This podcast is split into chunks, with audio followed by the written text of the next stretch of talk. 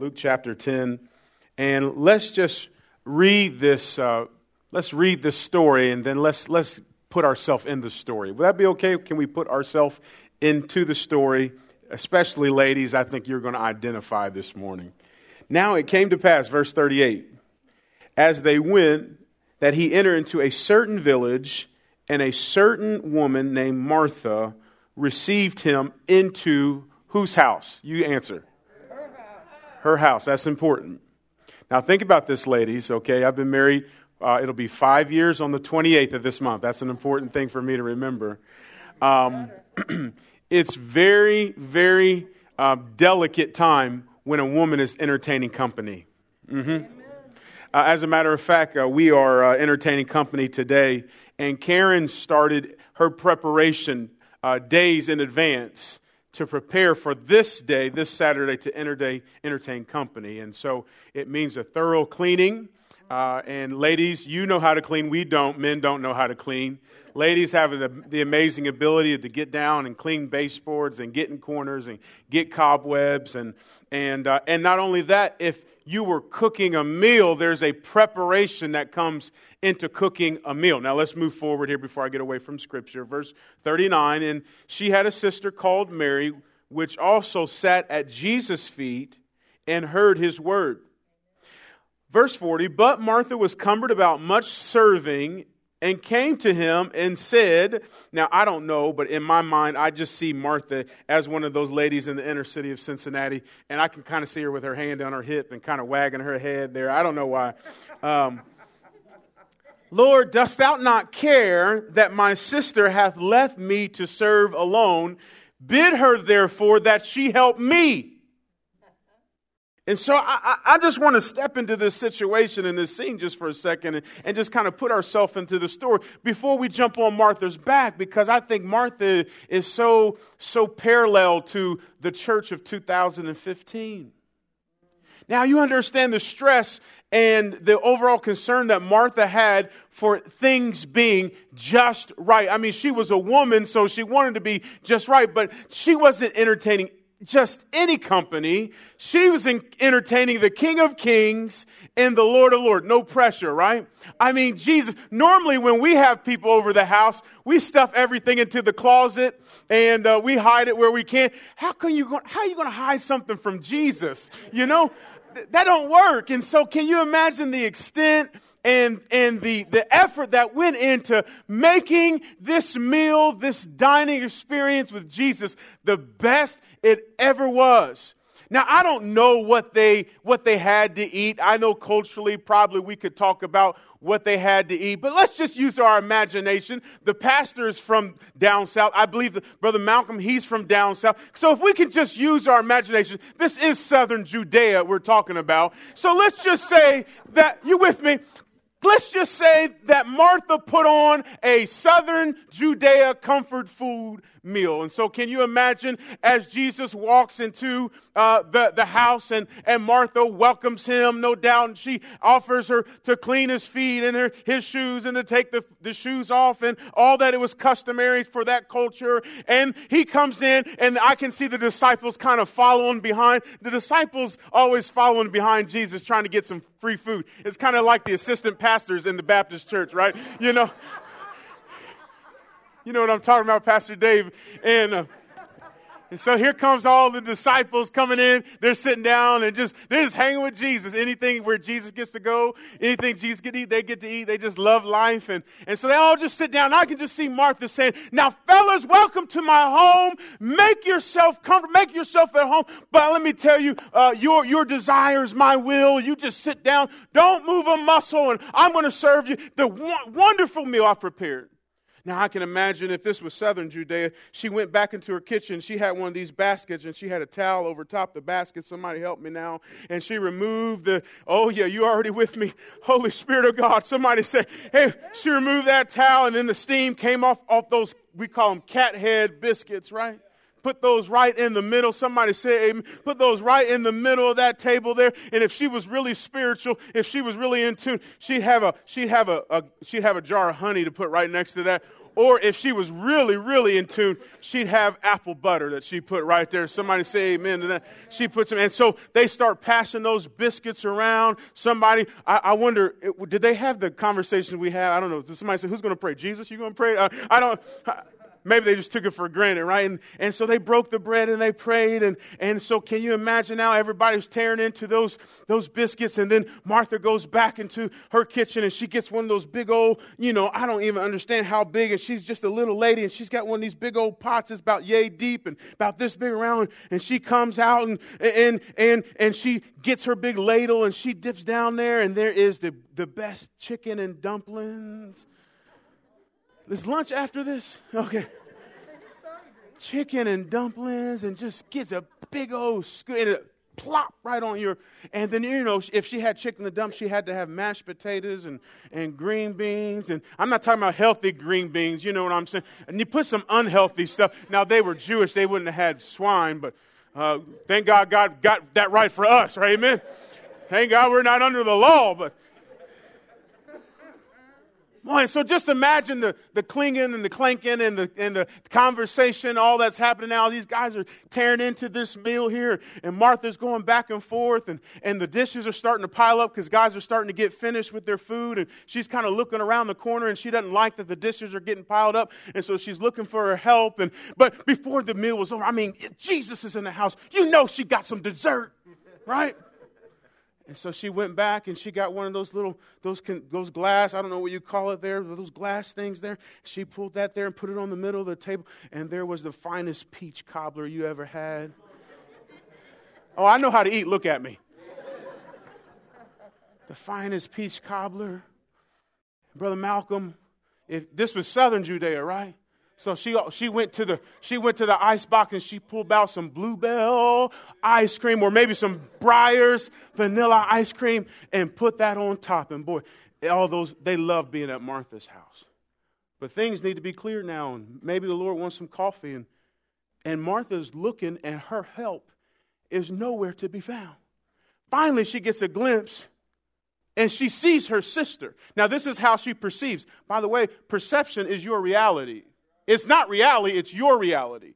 So she looks around the corner and perceives and sees her sister in her mind doing nothing, sitting on her behind. That's what she thought she was doing. And she looked around the corner. I cannot believe I've been up. I've been up since early this morning getting these biscuits ready. I've been up cleaning, and here my own sister can't even help. So she comes around the corner and Jesus, will you tell this sister of mine to help me? She was waiting for Jesus to vindicate her actions. There's a whole lot of people in church today. They show up on Sunday morning praying God would vindicate how they've been living. But I think Jesus has a word that she wasn't expecting. Amen. Verse number 41. And Jesus answered and said unto her, Notice, Martha, Martha. Now you know you're in trouble when Jesus calls your name twice. Martha, Martha, almost like, what am I going to do with you? Martha, Martha, thou art careful and troubled about how many things? The church in 2015. You are careful and troubled about many things. And maybe in that moment, she was still kind of grinning and waiting for Jesus to vindicate. See, he, he appreciates me. He notices all the trouble I've gone to. He notices how careful I've been. He, he's getting ready to vindicate me. You're careful and troubled about many things, but one thing. Somebody say one thing. One thing, one thing is needful.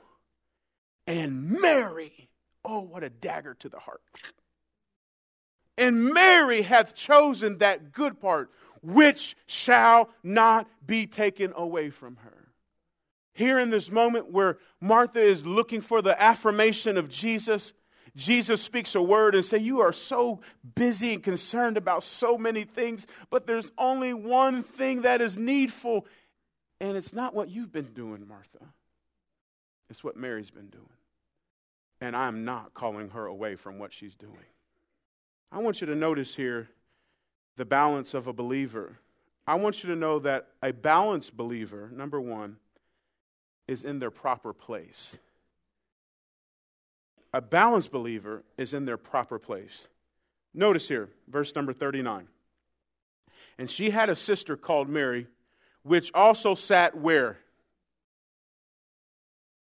At Jesus' feet. Number uh, the sub point here, she was in his presence. She was in his presence. Now, what was the contrary? What is the comparison? What was Martha doing? Well, the Bible says, look what it says there, verse 40. But, notice there, the compare and contrast. Anytime you see that word but, okay, it's comparing, it's contrasting. But Martha was what? Cumbered. I looked that, that word up. It says to draw around, to draw away, to distract, to be driven about mentally, to be distracted, to be overoccupied about a thing. See the comparison? Mary is in the presence of her Savior, and Martha is distracted. She's overoccupied. Notice this here, verse number 39 the balance of a believer. She's in her proper place because she's in his presence. Now, notice this, which also sat at Jesus' feet, and then what? And heard his word. Not only was she in his presence, but she was hearing his precepts. You understand? How many times, Pastor Tony, have people come into church and they sit down on the front row? Maybe they even get a notepad out and they look really good. I mean, they're dressed nice and they know the part. They know all the right words to say. They got their notebook out and the preacher starts preaching. They go, I wonder how many ceiling tiles is in this room here. Is, that a, is that a new little thing they got up there? And you think because you caught 70% of the sermon that maybe you have done a service to God, but I believe that the book of James says that if you are a hearer of the word and not a doer of the word, you're deceiving yourself. And so notice that she's she's in his presence. She's listening to his precepts, but this is the most important she gave him the preeminence. Mary said, The most important thing for me to do, the one needful thing for me to do right now, is to be in the presence of Jesus. Now, can I ask you the question? What was Martha doing? Was it a bad thing? No, not a bad thing at all. But was it the best thing? See, the question this morning is not is my life filled with bad things because I, I, happen to believe people who show up on Saturday morning to come to church, right? You don't have a whole lot of bad things in your life. But the question this morning is not whether they're bad things, but am I giving my life to the best thing? The best thing. Mary said, here's what Mary said I don't happen to believe Mary was a lazy person. Here's what Mary said in my mind. You ready? I'll wait till Jesus leaves to do the dishes. You with me? So, a balanced believer, number one, are in their proper place. Now, this is what's so amazing about this story is the narrative of Mary and Martha doesn't end in Luke chapter 10. And we begin to learn some things as we do a character study of these ladies. We'll learn the byproduct of living an unbalanced life. Now, look what happens if we'll turn to John chapter 11. John 11. And those of you scripture memory kings and queens, Bible drill, sword drill queens, you're going to know exactly what story I'm talking about when I say John chapter 11. Can I tell you the greatest trials and tests of life, true, they prove your truest character. You're going to learn whether or not you can, if you can take it when you are tested. When you are going to, if you're a man and, and you're having a, a, a, a, a health procedure and you want to find out uh, how good your heart is, you're gonna, they're going to give you a stress test. You see, because the only way to properly measure the health of your heart is to put it under stress. So they'll put a big fat guy like me up on a treadmill and see, see how long I can go and see how much I sweat and see how much my blood pressure and see how much bacon grease comes from my head and because you cannot properly test somebody unless you put them under stress. And so here we find out the balanced believer and who they are, and we find out the byproduct of an unbalanced believer when a temptation, with a trial, with, with a problem comes. Now, I don't have time to read the whole chapter, but I'm going to take it from granted that if you haven't read it, you will read it today. Or if you do know it, I won't in, in challenge your intelligence. But we know, verse number one now, a certain man was sick named Lazarus of Bethany the town of Mary and her sister Martha. We are all in agreement that we're talking about the same ladies we were just talking about.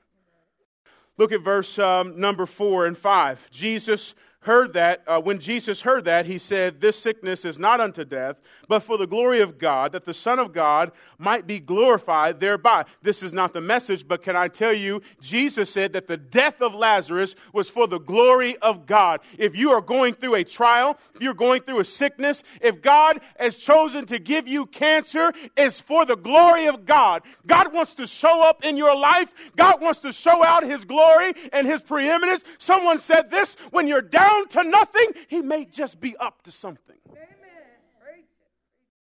I was supposed to be teaching, but I'll go ahead and preach a little bit. Preach it, teach it, whatever you want. Right. And he says, for the glory of God. Verse number five. Notice this. Oh, what a word, Pastor Tony. This is a word for me. Verse number five. Now Jesus loved Martha. Oh, oh, the grace. Oh, the grace even us in our fallen state, even us in our imperfection. This morning, I know there's people already convicted because you're a Martha, and I'm right there with you because I'm a Martha, and I get convicted. But then I read verse number five, and right in the middle of my dysfunction, God still loves me. Even though while we were yet sinners, Christ died for us. Martha loved, Jesus loved Martha, notice, and her sister, and Lazarus. I, I want to say quickly, I would be remiss if I didn't say that Jesus loves us in a way that we can't even love ourselves. Listen, don't, don't curse God in your moment of temptation. Don't curse God in your moment of tribulation. Jesus loves Lazarus just as much as you love him. Don't think that God is, is distant. Don't think that God is, is forgetful. No, Jesus loved Martha. He loved Mary and he loved Lazarus. Now, let me move along here. We know the story. Lazarus dies. And um, verse number 14, look what Jesus says. Then said Jesus unto them plainly, Lazarus is dead. Take note of that if you're one of those note takers. Verse 14, Jesus says to his disciples, Lazarus is dead. Now let's move forward. Verse number um, 20. Notice, now I'm getting ready to show you the byproduct of an unbalanced life. Verse 20. Then Martha, notice this word, as soon as she heard that Jesus was coming, went and met him. But notice this. Now, remember every time I said you see the word but? That's a compare and contrast. Look what it says there. But, what? Mary sat still in the house. You see that there? I want to say number one, a balanced believer is patient. A balanced believer is patient. Jesus is on his way. Mary, I'm just going to sit right here. Jesus is on the way. Martha, I'm getting, I'm going to give him a piece of my mind. Right? Let's move forward if you don't believe me. Verse 21. Then said Martha unto Jesus, Lord, if thou hadst been here, my brother had not died. But I know that even now, whatsoever thou wilt ask of God, God will give it thee. Jesus saith unto the, her, notice this, thy brother shall rise again. Now stop. What did Jesus promise? He promised a resurrection. He promised the miraculous. He promised the supernatural. Now, somebody who was in tune, somebody who was balanced, someone who was a true worshiper would have said, Time out, Jesus. What exactly do you mean by that? But no, Martha goes on to give Jesus a sermon. Verse 24. You ever got a sermon before, Pastor Tony? Martha said unto him, I know that he shall rise again in the resurrection at the last day. Not only was it a sermon, it was a prophetic sermon. She's trying to teach Jesus prophecy. Notice Jesus' response. Maybe I'm reading this into here, but I, I think it's right there. Notice Jesus' response. Jesus said to her, I am the resurrection and the life. Notice what he says He that believeth in me, though he were dead, yet shall he live, and whosoever liveth and believeth in me shall never die. Believest thou this? Now, Jesus just dropped a big old theological bomb right on Martha's head. You could be dead, but you will live again. If you're alive and you're believing, you'll never die. Do you believe this? Now, the, the, the balanced, in tune, worshipful Christian would have sat down and said, Now, Jesus, would you, would you explain that to me? Because it sounds like you said, If I'm alive and I believe, then I will never die. That sounds like that's too good to be true. Can you explain that to me? What do you think Martha did? Look what happens. She said unto him, Yea, Lord, I believe thou art the Christ, the Son of God, which should come into the world. Here's the key verse, verse 28. And when she had so said, she went her way. And when she had so said, so meaning, soon as she got her words out of her mouth, she then turned around and went her way. What I am trying to say to you is an imbalanced person always tries to get the last word. Isn't that what the Bible says? When she had so said, she went her way. Got the last word with God. I wonder how many people right now this morning you're trying to get the right the last word with God. God, you don't understand my finances. I'm going to run it the way I want to run. I get the last word for my finances. God, you don't understand my marriage. I get the last word in my marriage. God, you don't understand the problems I'm having at my job or with my kids or at this church. I get the last word, God. You may not be saying it with your lips, but you're saying it with your life. When she has so said, she went her way. Now, notice this.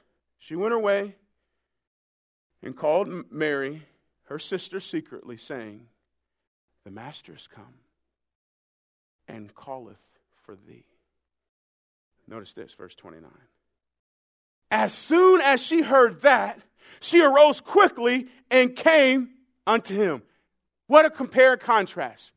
Martha hears Jesus is on his way, and she takes off and meets him right in the middle. She gets the last word and she turns around and leaves him right there and goes and tells Mary, Mary, now, Mary's been sitting still. She knew Jesus was on the way, but she's been sitting still in the house. And she says, Mary, Jesus is calling for you. At that moment, Mary jumps up and as quick as she can, she goes to Jesus. See, a balanced person understands the prompting of God. I'm going to sit myself right here. I'm going to be still and know He is God. But when He calls, I'm a going. See that there? Now, notice this. All this is such a good word. Somebody needs this this morning. Look what the Bible says. Verse 30. Now Jesus was not yet come into town, but was in that place where Martha met him. That means Martha left him standing right there. I, am going to move forward. The Jews are weeping, and they think Mary's going to go weep. Verse 32, here it is. Oh, what a word. Then, when Mary was come where Jesus was and saw him, she fell down where? Isn't that where we first met Mary? Balanced believers are patient. Number two, balanced believers have a pattern about their life. What I'm saying is they're consistent. They're consistent. How many people, and when I point a finger at you, there's three fingers pointing back at me. How many people, this kind of looks like your Christian life?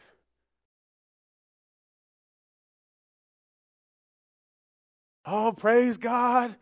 Oh, y'all pray for me. God is so good. I'm too blessed to be stressed. Oh, Lord, I don't know how I'm going to get through this one. I, I don't think Mary had a Christian life that was a roller coaster. I think she had a Sunday afternoon drive Christianity. There was a pattern, there was a consistency. How many people you've known somebody like that? They just seem consistent. Is that a is that a, a, a attribute that's desirable? Aren't those people just, just some in it and it overflows? It bleeds into every area of their life. Their finances, it seems like they got their stuff together and and and and, and their, their kids seem to, I don't know, their kids seem to respect them in a way that my kids don't respect me. It just seems like everything, there's consistency to their life when they have a pattern. Now notice what was the what was the permanency to that powder, that pattern? It was the presence of Jesus. The presence of Jesus. Now, notice this. Oh, what a word. I know, I know. It's not me. I'm not saying that because it's me. I'm saying it because it's the Bible. Look, look what the Bible says. Notice it, word for word. Notice what the Bible says. And when, uh, uh, let's, let's see here, verse 32. When, when Mary was come where Jesus was and saw him, she fell down at his feet, saying unto him, Lord, if thou hadst been here, my brother had not died. Was that not reprobatum the same thing that Martha said? But notice the different reaction of Jesus. Look what happens. When Jesus therefore saw her weeping, there's a difference. And the Jews also weep, weeping which came with her, he groaned in the spirit and was troubled and said, Where have ye laid him? Notice Martha, let's get the whole story. She hears Jesus is coming. She takes off running. Mary sits still. She gives Jesus a piece of her mind, leaves him standing, and gets the last word, right? Says, Lord, if you'd have been here, my brother wouldn't have died. Jesus responds to give her a sermon, a theological lecture. She goes, calls Mary. Mary, as soon as she hears the word of Jesus, that's when she takes off. She gets there in the presence at his feet, weeping, and says the same thing, but from a different heart Lord, if you'd have been here, he wouldn't have died. Does Jesus give Mary a sermon? Does he give her a lecture? Does he sit down and counsel her? No, what does he do? Mm. Where's he at? Mm. I'm about to do something. That's what he was saying. Oh, my friends, can I tell you, not only are balanced people patient and they have a pattern to their life, but they have power with God. They have power with God. You see, an imbalanced person can get the attention of God, but a balanced person can touch the heart of God. Lord, if you have, if you would have been here, because I believe you're all powerful, because God, you can do anything. If you'd have been here, he wouldn't have died. I want to do something for that heart. I want to do something for that life. I want to do something. Is there anybody this morning you want power with God? Like Israel of old, you want God to change your situation. You want God to change your name. You want God to change your circumstance. It doesn't come with giving God a lecture. It doesn't come with getting the last word with God, but it comes with kneeling humbly in His presence and letting tears flow down your cheek and say, God, you can do anything. There's nothing too hard for you. So, worshipers, number two, this was the second point. I've held it this long. Worshipers who are balanced have a proper perspective. Balanced people are in their proper place. Balanced people have a proper perspective of life. And then, lastly, the story, the narrative of Mary and Martha doesn't end in chapter 11, does it? Here's probably what Mary is most famous for. Chapter 12. Look what the Bible says. You, you, it, you just have to catch this. If you don't catch this, then you're not awake. Verse number two. Oh, what, what, what did I skip? I mean, I, I mean, I'm, for time's sake, I'm skipping the resurrection of Lazarus. I mean, I mean, just take it, just, just stay with me just for a second. I mean, so Jesus goes, Jesus goes to the grave, right? And he says, roll away the stone. Guess who interjects? That's it. Lord, don't do that. Don't. He's been he's been dead for four days. Don't you realize he that corpse is rotting and it smells? Now, remember I said take note of verse number 14? Right? What did I say? Jesus told the disciples expressly, he's dead. Now, what is Martha telling Jesus now? He's dead. Why are you trying to tell something like God don't know it? Are you with me this morning? Why, why when you come to God, why are you trying to tell stuff to God like he don't know it already? Why are you coming with that type attitude? Now, God, you know I need to pay this bill. Have you ever heard? I don't think this is our type believers, but have you ever heard those people demand and talk to God like that? To, to threaten God and to, and to God now you better you better show up right now. You better do this. You better you said come I don't think that's the right perspective. I don't think that's a balanced person, right? Jesus, he's been dead for 4 days. Are you are you trying to give Jesus a lesson?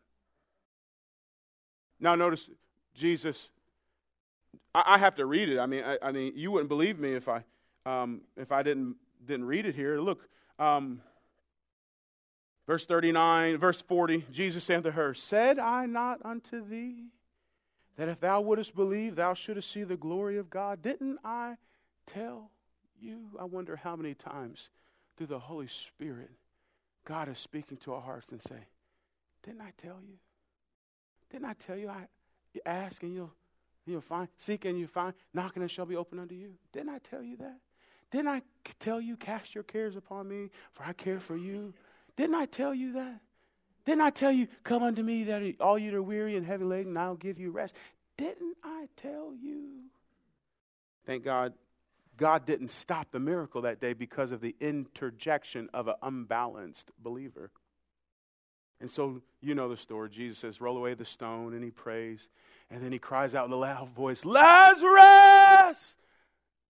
The old time preacher said it's a good thing he called Lazarus by name, or there would have been a whole bunch of dead people walking that day.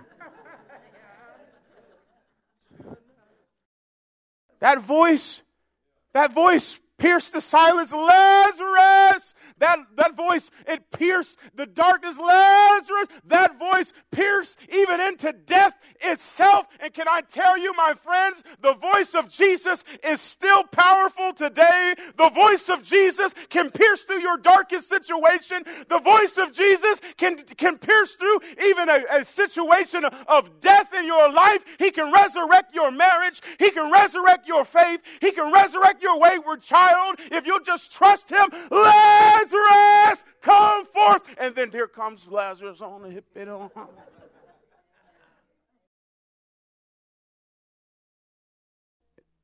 But it all happened because he didn't let an unbalanced person throw him off his game. Hmm. Now, that was what I missed. Let's close it up because it's time to eat.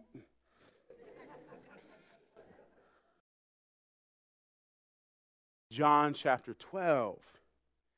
Then Jesus, six days before the Passover, came to Bethany. Does that sound like a familiar village? where Lazarus was, which had been. I do not know English very well, but I know those are all past tense verbs, and I like them. Which was, which had been. I'm glad I am a which was, which had been lost man. I'm glad I am a which was, had been sinner. I'm glad I was a which was, had been child of darkness, but now I am a child of God. I thank God for those past tense verbs Amen. who, whom he raised from the dead. Verse 2. Notice this. Oh, you, if you missed this, you, you, I don't understand. There they made him a what? That sound familiar? Sound like Luke chapter 10? Now, look at your Bible. And Martha sat at Jesus' feet. No, that's surely.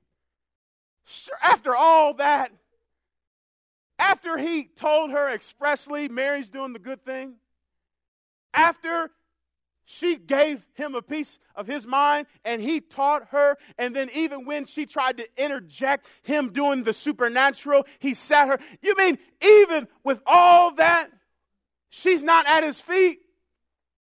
No, what does the Bible say? You know it.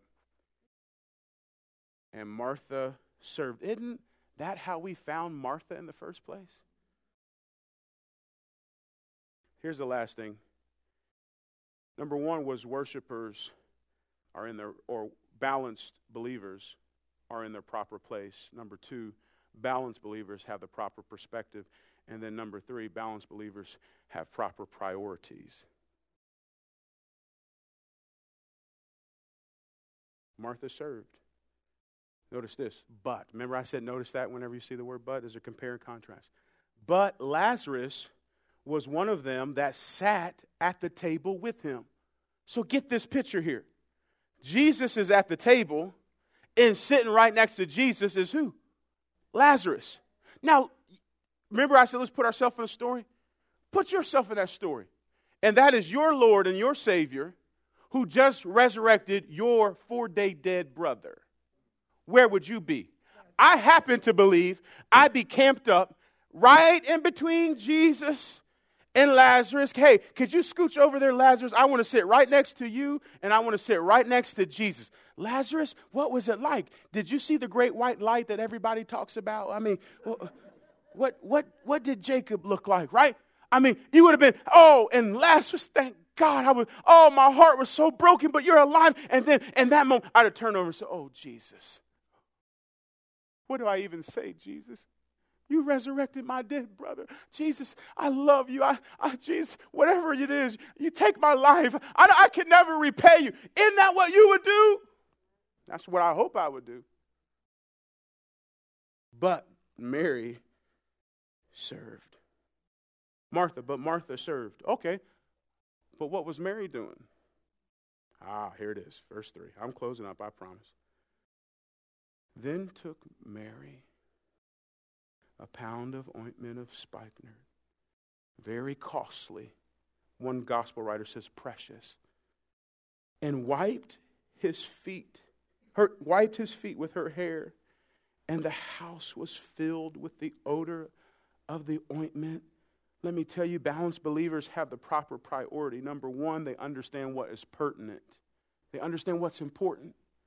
When Jesus and your once dead brother is at the table, the dishes can wait. She understood what was pertinent. She understood what was precious. She takes that thing, it's worth what some would say a year's wages. I don't know what that was for back then, but you put, you put your price tag on it. A year's wages. $30,000? $40,000? Pastor Dave, $100,000? right. a year's wages. She takes that precious, precious savings and she breaks it. She pours it on Jesus and she wipes his feet with her hair and all the smell, the odor the odor filled the whole room. Now, can I tell you, there are people who don't like your worship. There are people who don't like your balance. There are people who don't like your flow with God. And they even said to Mary, What is she doing? What a waste. And Jesus said, Leave her alone.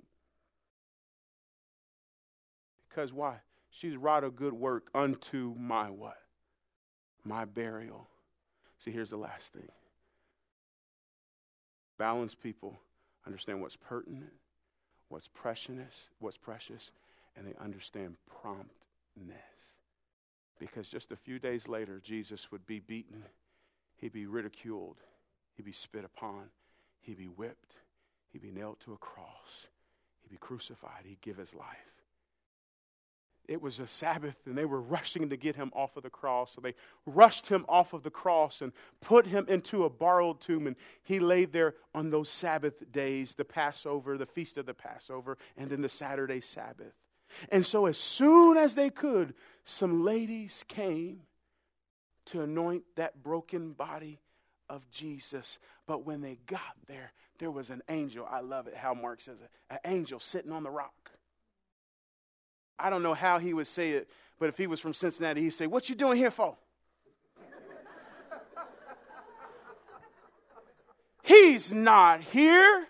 He's risen. Come and see the place where he lay. Can I ask you this question simply? Did anybody anoint the body of Jesus on Resurrection Sunday? Mm-mm. As a matter of fact, there was only one person who anointed the body of Jesus. Guess who it was? Mary. You say, Pastor Kirk, how in the world did she know to anoint his body before his death? She'd been in his presence so long. She'd been hearing his precepts so long. She understood his plan. Didn't Jesus say to his disciples expressly, Hey, I'm going to be going, I'm going to be delivered to sinful men. I'm going to, And what did, how did they respond to that? Not on my watch. Not, not, not, not, not while me. No, we will mount up. We will take a fool. We will smoke a fool. That's what Peter said. Jesus expressly said it plain as day that he was going to be delivered into the hand of sinful men. He was going to be, he was going to be killed. And even the disciples didn't understand the plan of God. But a balanced, spiritual, worshipful little lady who had been in his presence, who'd been listening to what he had to say, who understood the preciousness of who he was, and said, If I'm going to do something for him, I better do it for him now. She anointed the body of Jesus. You know, this all hit me like a ton of bricks when I woke up one morning and I realized I was a Martha.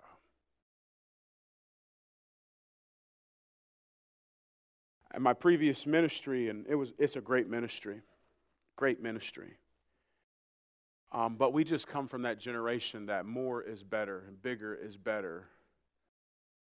We come from that, you know, that was great. Now, how can we make it better for next year?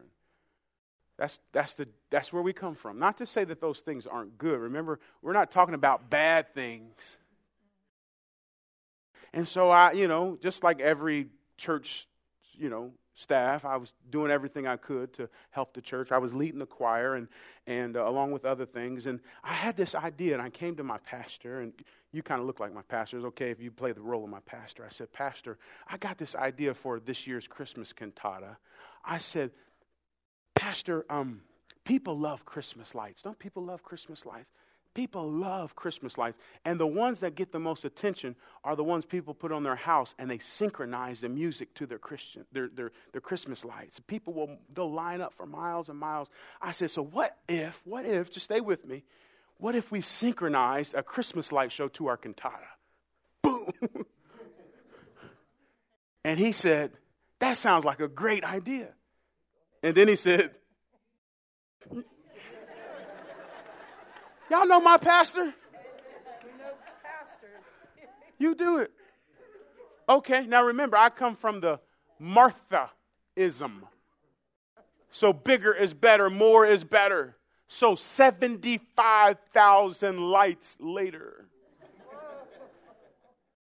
20 foot Christmas tree later, right? We put ourselves on a Christmas light show. Oh, yeah, it was awesome for the church, it was hell for my wife.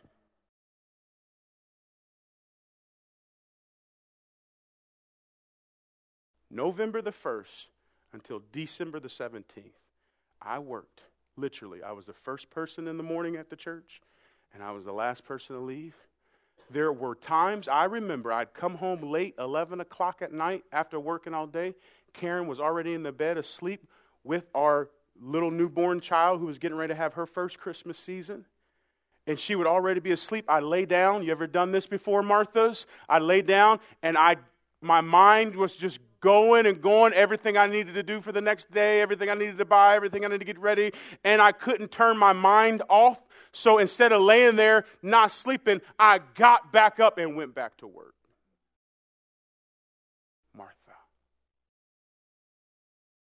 There's every once in a while I'll start going through our our albums. And I'll say, I don't remember that. And Karen will say, Christmas lights.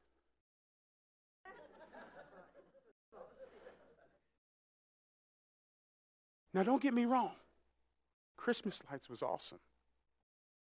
But my baby's first Christmas would have been better.